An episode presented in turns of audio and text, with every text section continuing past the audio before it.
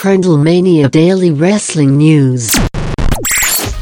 What's going on, everybody? It's your boy Mike here, once again freshly cruned, and once again ready to bring you the news today for Thursday, April the 8th.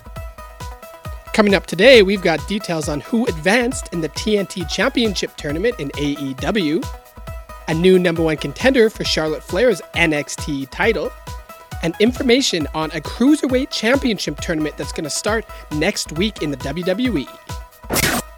We're kicking things off in AEW, where last night Cody defeated Shawn Spears in the main event of Dynamite to advance to the semifinals of the inaugural TNT Championship Tournament.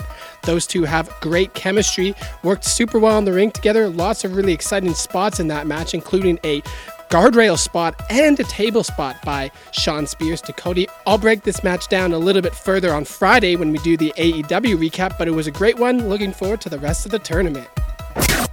Pivoting now to WWE, starting things off with the Women's Championship in NXT, where Io Shirai won a six woman ladder match to become the number one contender to Charlotte Flair's recently won belt. It was an absolutely phenomenal match that opened NXT yesterday.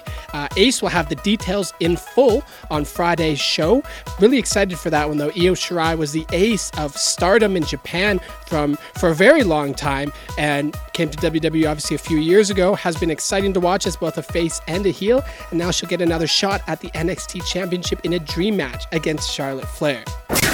And we're finishing off today with information about a Cruiserweight Championship tournament. It will determine an interim champion for the title, as the WWE's Jordan Devlin is currently in Ireland due to the COVID situation and cannot get into the States.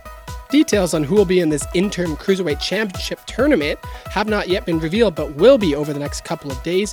If I'd pick a few wrestlers that I'd like to see in that tournament, I wouldn't mind catching former champions such as Lio Rush, Tony Nese, or Brian Kendrick, but there's also another of other studs out there like Oney Lorcan, who's a fun wrestler to watch personally for me. I like his sort of stiff physical style.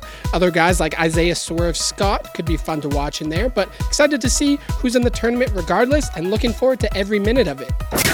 That's all for today's news. Thanks for tuning in. You can follow us on Instagram and Twitter at Crundlemania and Crundlemania Wrestling. Cheers and have a great rest of your day. Stay high.